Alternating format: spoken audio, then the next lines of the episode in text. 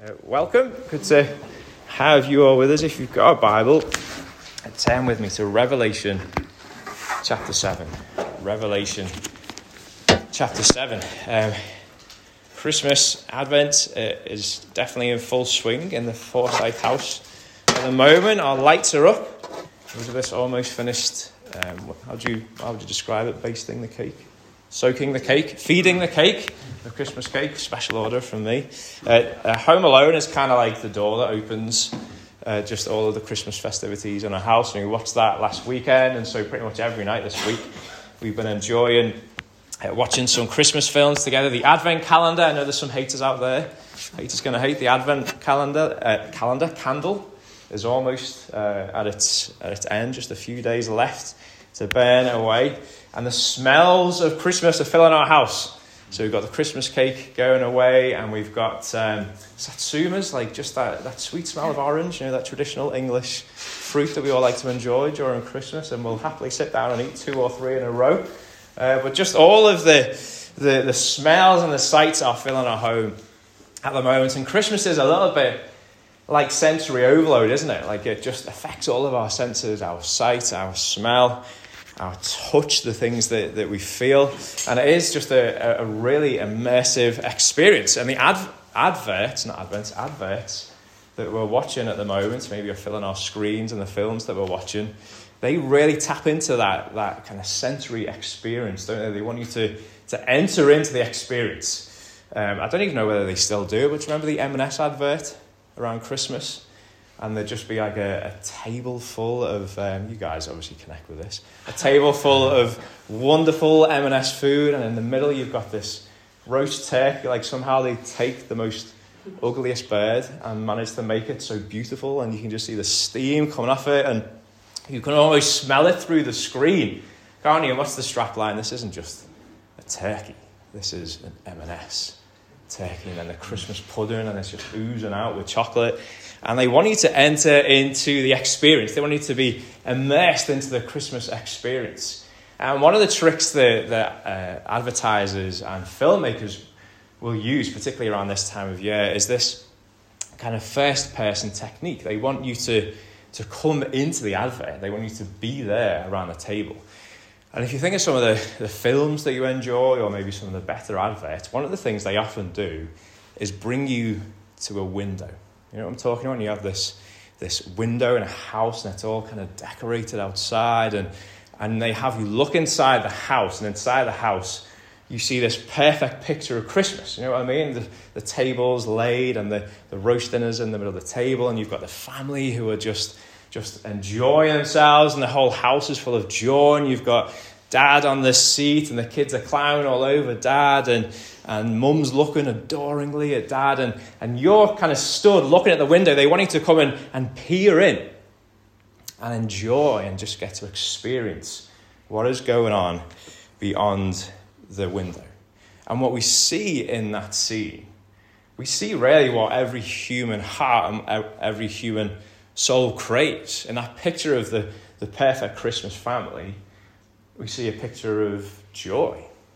Like they're happy.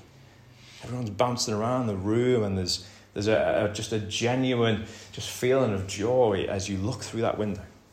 And there's safety. The kids climbing on dad, and just, you know, there's no danger around in that picture. And you see peace. There's no one arguing in that Christmas scene. Everything's just tranquil and calm. And they really, folks, are three of the basic human cravings. They're things that all of us crave really deep down in our soul. We crave true and meaningful joy. We crave true and meaningful security. We crave true and meaningful peace. Every single one of us do, whether we're a Christian or not, that's what our soul longs for and our soul craves. And as we get to Revelation chapter 7, it's as if the Apostle John, who writes this letter, it's as if he's bringing us to a window, a little bit like that Christmas advert. And he wants us to peer in through the window. And he wants us to see a picture beyond the window. He wants us to look in and to see what he sees. And we're going to see as we read this together in a minute, what we see is a picture of true joy, true security, and true peace. But here's the difference the picture that John sees isn't some sort of fairy tale hope. It's the hopeful reality for everyone who puts their faith in Jesus. True hope, true security, and true peace. That's what we're going to see as John brings us to the window and has us peering. So let's read together Revelation chapter 7, starting at verse 9. After this, I looked, and behold, a great multitude that no one could number, from every nation, from all tribes and peoples and languages, standing before the throne and before the Lamb, clothed in white robes with palm branches in their hands, and crying out with a loud voice Salvation belongs to our God who sits on the throne and to the Lamb. And all the angels were standing around the throne and around the elders and the four living creatures, and they fell on their faces before the throne and worshipped God, saying, Amen. Blessing and glory and wisdom and thanksgiving and honor and power and might be to our God forever and ever. Amen. And one of the elders addressed me, saying, Who are these, clothed in white robes, and from where have they come? I said to him, Say, you know. And he said to me, These are the ones coming out of the great tribulation. They have washed their robes and made them white in the blood of the Lamb. Therefore, they are before the throne of God and serve him day and night in his temple. And he who sits on the throne will shelter them with his presence. They shall hunger no more, neither thirst no more. The sun shall not strike them, nor any scorching heat. For the Lamb in the midst of the throne will be their shepherd and he will guide them to springs of living water. And God will wipe away every tear from their eyes. Amen. Let's pray. Father, we thank you for such a beautiful picture. We thank you that this isn't just a scene, this isn't just a fairy tale, but this is our story. We thank you that right in the center of it all is you and your Son and your Spirit. And so now, as we just take the next few moments, just incline our hearts, just draw our gaze towards your Son. Help us to see him for who he is. Help us to believe that he is who he says he is. Help us to see that he is the one who has come to make peace and give peace. And I pray that we would know it, we would feel it, we would be convinced of it, and we would be filled with that peace this afternoon. We thank you, Lord Jesus, that these are your words to us, your church. And so encourage us, we pray. We believe that these words are living and active, sharper than any two edged sword. And so we ask that you would change us. Change us to be more like you. And we ask this for your glory and in your name. Amen. Amen. The Apostle John, who writes Revelation, has anyone read it all the way through? Anyone? No, Tony's been in it a little bit recently. But you'll know a little bit about what's going on in this book. And John writes it fundamentally uh, to encourage people who are struggling. That's his purpose. His purpose is to give God's people hope now as we struggle to live in between Jesus' first coming and his second coming. So, if you know the gospel, if you know the story of the Bible, you know that Jesus has come. That's what we're celebrating at this time of the year, isn't it? He comes and he, he's born into this world. He puts on human flesh. He came and lived amongst us. He really did 2,000 years ago. He lived the perfect life. He died the death for guilty sinners so that we wouldn't have to suffer the judgment of God. And then three days later, he rose again from the death. And now he is uh, seated at the right hand of the Father. He's ascended on high, he's been glorified. He came once. The Bible tells us he is coming again. Jesus will come again one day. And all of the brokenness that we contend against now, the brokenness that we experience in the world, and the brokenness that we experience in our own lives as we continue to contend against sin, as we continue to suffer with, with just the, the brokenness of being human. When Jesus returns and, and he comes again, all of that for God's people will be made new. He will bring us into a new creation. He will give us new resurrected bodies, and we will rule and reign with him for all eternity. He is coming again. He's come once and he's coming again. But the reality is that we live in this, this liminal space in between, don't we? We live in this space between Jesus' first coming and his second coming. And the reality is, and we're lies if we say that it's not, it is hard. It is hard. Even as Christians, maybe even more so. It is hard to live in between the first coming and the second coming because of the brutality of being human. And so our hearts long for him to come again. But yet we find ourselves waiting. Waiting. That's what Advent is all about. Training us again to sit in the waiting. And we wait for him to return. But God, in His mercy and His grace, has given us books, letters like Revelation, to give us hope now. That is why Revelation was written. It was written that the message of the book is that there is hope for God's people in the midst of their struggle. And you might have read Revelation 4 and you might think, well, it's all about the end times, it's all about numbers and beasts and lots of interesting things. No, the crux of the message is there is hope for God's people in the midst of their struggle. And the hope that we find in the book of Revelation is a hope that is found as we cast our gaze forward, as we look to what is coming. So, uh, two weeks ago, when we started our Advent series, we looked at the hope that is found as we look back. As we look back and we see the promises of God given to his people over thousands of years, we can see that he is faithful. We see that he has kept all of those promises, that all of those promises find their yes and their amen in Christ Jesus. We find hope as we look back Last week, Mark just wonderfully walked us through the hope that we find now in the coming of Christ Jesus, light that comes into the darkness. And Jesus is ruling and reigning right now as the light of the world. And so there is hope for God's people now. So there is hope when we look back, there is hope now, but then we also find hope as we look forward to see what is coming. There is a sure and certain reality for God's people, folks. We've read what it looks like here. But we also get to enjoy so much of that future now as we wait. Let's just remind ourselves what John sees as he brings us to the window and we peer in. He sees a crowd, too big to number. And that crowd is full of individuals from every corner of the world. And these people are standing before the throne of God, the throne of the Father, which is central to this picture as he looks through this window. They're standing before the throne of the Father in the presence of the Lamb. The Lamb is the Son of God, the Lamb who was slain, risen again, victorious, ascended on high. And all of these people, this multitude of people, are standing in this gathering and they're worshipping God and they have these palm leaves, which is a strange scene for us. But when John's writing, palm leaves were a sign of victory. It was something that you would come out as a king, celebrate a victory. You would wave palm leaves. It's a scene of joy, true and real joy. It's a scene of, of security and safety. You see God's people just in his presence, safe and secure and at peace. And you see God's people, and, and how are they dressed? They're clothed in robes of white. John sees God's people in the presence of the Father and the Lamb of God and they're welcome. They're welcome in his presence. You don't get any sense of fear there as we read that, do you?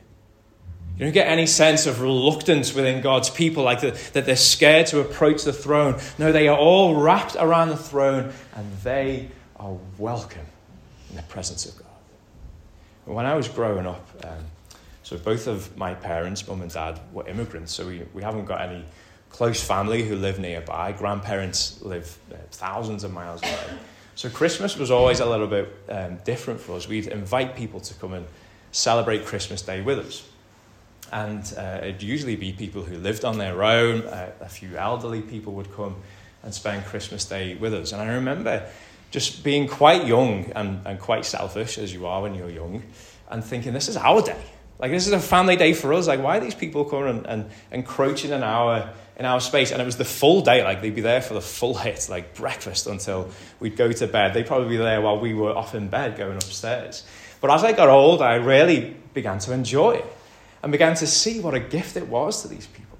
There was one elderly lady who used to come and we used to treat her like a grandmother because we, we'd see her so often and she was so kind and generous to us. And her family actually lived on the road. But she would come to us for Christmas. She just loved my parents and, and just had such a tight bond with us. And she'd come and, and mum would set out the table with place names for everyone. Six names for all the Forsyth family, and then there'd be a name for Betty and, and a name for Colin. And they'd come in and they just they just blend in. And as I got older, it just became normal. And just as a side, folks, that is gospel community. Like it should be normal that we do things like that, that we open our homes and people feel comfortable just coming in and feeling part of the family, and they did. Colin, who was um, he used to live on his own, he used to come every Christmas, and he just we just got used to him being there. He'd just make himself so at home after the meal. He'd undo a few notches on his belt. He'd go in the front room. He'd put the Queen's speech on. He'd watch it. He'd fall asleep. He'd snore away. And at the end of the night, Dad would take him home. And he just felt so comfortable. They felt like it was their home. And they wanted to be there because they were truly welcome. And as we look at this picture in Revelation 7, and we stand at the window and we peer in, we see God's people who are so welcome. They're home and they feel welcome. And we might think, well, what's so hopeful about that? What's so hopeful, especially at this time of year? What's so hopeful in seeing this, this vision that John has, in standing with him at the window and seeing that God's people are in his presence and they're welcome? What's so hopeful about that? Well, the window that we look through in chapter 7, it is a, it is a beautiful scene. It's a light scene, it's a warm scene. But the chapter before, in Revelation chapter 6, John brings us to another window. And in chapter 6, he sees God's judgment coming for unrepentant sinners. The verse will come up on the screen here. This is what he sees in chapter 6, verse 15. He sees fear filled sinners, and they call out to the mountains and the rocks, and this is what they say Fall on us and hide us from the face of him who is seated on the throne, from the wrath of the Lamb, for the great day of their wrath has come, and who can stand? And the answer to their question is no one. Unrepentant sinners cannot come into the presence of a holy God without judgment. It's interesting, isn't it? Chapter 7 and chapter 6, you get almost the same scene the throne. The Father is there, seated on the throne. The Lamb is there with the Father. And you have people come into the throne with two very different experiences. And what makes the experience in chapter 7 so warm and so rich? What makes it so different? What makes it so that the people of God are welcome in the presence of God? What, what's the difference? We'll look down at verse 14 of chapter 7. The difference is that God's people have washed their robes and made them white in the blood of the Lamb. That's the difference. God's people have washed their robes and made them white in the blood of the Lamb. The people that John sees as he looks through that window in Revelation chapter 7, they have been purified. What color are their robes? White. They are dressed in robes that have been made white from the blood of Jesus. They've been cleansed of their sin, all of it, purged of all of their sin. And they aren't made white, they aren't purified, they aren't cleansed by being good people. They aren't cleansed by doing good things. The agent of change that makes them pure, that has them being dressed in robes of white, is the blood of the Lamb. And it's an interesting picture, isn't it? You wouldn't think that kind of dipping garments in blood would make them white. Like, you wouldn't naturally think that something becomes clean by washing it in blood. But the shed blood of Jesus on the cross brings about a cleansing that reaches right into our soul. Listen to this from Isaiah uh, chapter 1, verse 18. It's on the screen again. Though your sins are like scarlet, that is the richest, deepest of red. Though your sins are like scarlet, they shall be as white as snow. Beautiful Christmas verse right there. Though they are red like crimson, they shall be as wool. These people have been cleansed. They've been purged of their sin, all of it. And so now they are welcome in the presence of a holy God. Folks, you know what one of the biggest thieves of hope is? It's the mirror. You might think, what's he talking about? When we look in the mirror, we see who we truly are. Like beyond the exterior. Obviously, we see who we are, but we see who we really are. Like, we can do good things, folks. And people can see us do good things. And they can pat us on the back and think, wow, what a great guy. What a great girl. She's so good. But when we look in the mirror, we see who we truly are. And we know that in the darkest recesses of our heart, there are sins that we wish no one would ever find out about. And so often, when we look in that mirror and we see the reality of, of who Neil is, of who Elizabeth is, of who Andy is, when we see the reality of how dark some of our moments are, of how messed up we can be, of how quickly we can run to sin, when we see who we truly are, so often we can be convinced God doesn't want anything to do with me. Like I would never be amongst those people. I would never be able to wear those white robes because if God truly knew who I was, if He truly knew what I had done, if He truly knew the depths of my heart, He wouldn't welcome me into His presence. Well, newsflash, folks, He does know you. He knows you better than you know yourself. And He says, You're welcome. Not based on what you've done not based on people's opinion of yourself. What is the agent of change that makes us white? The shed blood of his son. The blood of Jesus makes us welcome in the presence of God. John sees a people who feel truly welcome as they look through this window. And folks, that is you and I. The people that he sees in this scene. This is God's people. This is you and I if we have put our faith in Jesus. This is a people for whom a way has been made for us to be welcome in the presence of a holy God. And John is looking to a physical reality. He's looking at a time to come when Jesus returns and brings his people into the presence of God for all eternity. He's looking forward to that day, but there is also so much of this physical reality that is true for us now. There are true spiritual realities embedded in John's picture that we get to enjoy now. Listen to this from Hebrews uh, chapter 4, verse 6. It's on the screen again.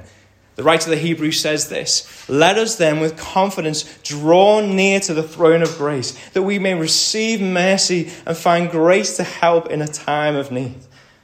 The writer of the Hebrews says that we don't need to wait for some future day in order to enjoy the hospitality of God. Like we will enjoy it in all of its richness one day, but we don't need to wait until then to enjoy it now. We can draw into the presence of God right now without fear, full of assurance, full of confidence, ready to receive, receive all of the mercy and all of the grace that we need in a time of need. How is that possible? Well, because we're present with God by the power of the Spirit. God's people are filled with His Spirit. And God's Spirit is in the presence of the Father. And so, where He is, so are we. Practically, folks, we come into the presence of God in prayer. We come into the presence of God when we meditate on God's Word.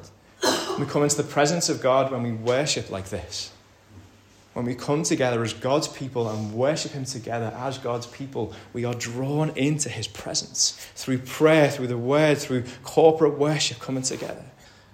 And, Christian, when you do, when you come into the presence, know that you are welcome. Just like our two friends who would come for Christmas dinner every year. As you come into the presence of God, folks, there's no imposter syndrome. Now, you have a, a seat at the table. There's a seat there with your name on it, prepared for you. You're welcome in the presence of God. You're meant to be there, and God loves that you are there. Amongst the busyness and all of the experience of Christmas this next week, can I suggest that there is no sweeter place that you can be than in the presence of God. So find a moment over the next week or two, find a moment just to draw near to his throne in prayer. Find a moment to come into his presence as you listen to his voice and his word. And look forward to this. We're not meeting next Sunday. I wish we were. We're not meeting for another two weeks. And allow your heart to pine for the 1st of January when we meet again, because what's going to happen on the 1st of January? You are going to come into the presence of God. Oh, isn't that a wonderful thing? Like, let's enjoy it now, like we get to enjoy it now this afternoon. But allow your heart to pine for the 1st of January when you come together as God's people and in a sweet, mysterious, special way, you get to enjoy the presence of God and know that you are welcome.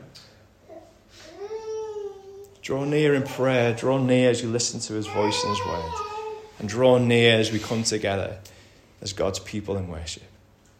And when we do, when we come into the presence of God by faith in Jesus, we will find those things that we crave so much as humans. We will find true joy. We will find true safety. We'll find true peace. That's what we see in this window. As John brings us this window in Revelation 7, that's what we see. True joy, true safety, and true peace. Let me just, just rattle through quickly. There is true joy in the presence of God. Like we see that in that picture. Like there's no doubt these people are filled with joy, right? You see it. You see them just celebrating and praising and worshiping God. There is true joy as God's people come into his presence. And joy is not the same as happiness. Happiness ebbs and flows, it comes and goes. Like we're all going to experience that in a few days' time as we receive a present and we, we love it for a few minutes or a few hours or maybe even a few days, but then soon enough the happiness wanes and we get back to just normal. That's not joy. Joy is that constant stream that flows in our hearts that is unaffected by life circumstances. You see this picture as they're waving palm branches, this sign of victory uh, as they're celebrating, as they're singing. It's a joyful people that we see in this window. And, folks, we should know that where we place our hope, that's directly connected to where our joy is. Where we have placed our hope, we will see that that is directly connected to how joy filled we are. And what is their attention drawn to in Revelation 7? Where are they looking? Who are they looking to? All their attention is focused on the Lamb and the throne, the welcoming throne of the Father, the resurrected Lamb of God. See how central Jesus is to this picture? And so he is so central to our joy. There is true joy for us, folks, when in the midst of our circumstances, we fix our eyes on the risen Lord Jesus and we put our hope in all that he has done for us in his life and death. There's true joy in the presence of God. Next, there's true safety in the presence of God. Just look down at verse 50 and 16 again. See this beautiful picture of shelter and protection and provision. The Father is sheltering his people with his presence. He is feeding them, he is watering them, he is removing danger from their path. It's a picture of safety in the presence of God, and we all long for that. We long for, for not having to fear gaining the approval of others. We long for, for not having to second guess what people are thinking about how we act or how we speak. We long for living in a way that isn't filled with fear, but actually is a place of safety. and folks, that is what we were created for to be safe with God. And Jesus has made a way for us to be there. And just like with joy, where we place our hope is directly connected to our safety. So, see in verse 15 again, see how central the throne of God is to the security and the safety of God's people. Their, their attention, their direction is all towards God. So, when fear and darkness lurk this season, folks, run into the presence of God and ground your hope in Jesus. There is true joy in the presence of God, true safety and lastly, there is true peace in the presence of God. One of the great promises of Advent is that a child will come and he will be the Prince of Peace, the promised Prince of Peace for God's people, the one who makes peace both between us and God, and the one who brings peace to God's people. And we see the Prince of Peace here in verse 17 mission accomplished. Jesus ruling and reigning, the resurrected Lamb of God. And he's there both as the Lamb who was slain for the sins of the world, making peace between us and God, and he's there as the shepherd of God's people. You get this beautiful picture, you see it down there in verse 17, of the shepherd wiping the tears from the eyes of his people. Isn't that such a beautiful picture? The shepherd wiping the tears from the eyes of his people and peacefully leading them to goodness and life. And just like with our joy and our safety, our peace is connected to where we've placed our hope. So when anxiety creeps up over the next few days and weeks, which it will, when you feel the peace of knowing that you are right with God, when you feel the peace of knowing that you've got nothing to prove, when you feel the peace of knowing that you are His, when you feel those things crumbling and slipping away, Run into the presence of God and ground your hope in Jesus. There is true joy in the presence of God, true safety in the presence of God, and true peace in the presence of God. Friends, there is no better way for us to end our year together than to look towards Jesus and for us to put our hope firmly in Him. Eternal joy, eternal safety, eternal peace are ours because of Him. but we get to enjoy so much of that now because His Spirit dwells with us and dwells in us. So put your hope in Jesus. And that is a hope that isn't dependent on how good you've been or how well together your life is. It is a hope that is firmly grounded in the cross firmly grounded in Jesus' blood, which was shed for his people. And that is a work that has secured our future home with God. But it's also a work that brings us so much joy, safety, and peace right now. And all we need to do is to approach the presence of God with faith. Let's pray. Father, even faith feels like a stretch for some of us this afternoon. So we ask that you'd bring it where it's needed. Give faith to those who need it. Strengthen those who, whose faith feels weak. Give faith to those who maybe need to receive it for the first time. Help us to believe and to know that you are a God who judges sin, but you are also a God of mercy and grace. A God who is ready to welcome in sinners who have put their faith in your Son. And so, Jesus, we thank you for making a way. We thank you that through the light of your perfect life and the darkness of your death on the cross, you have made a way for our lives to be cleansed from all sin so that now we can be welcome in the presence of our holy God.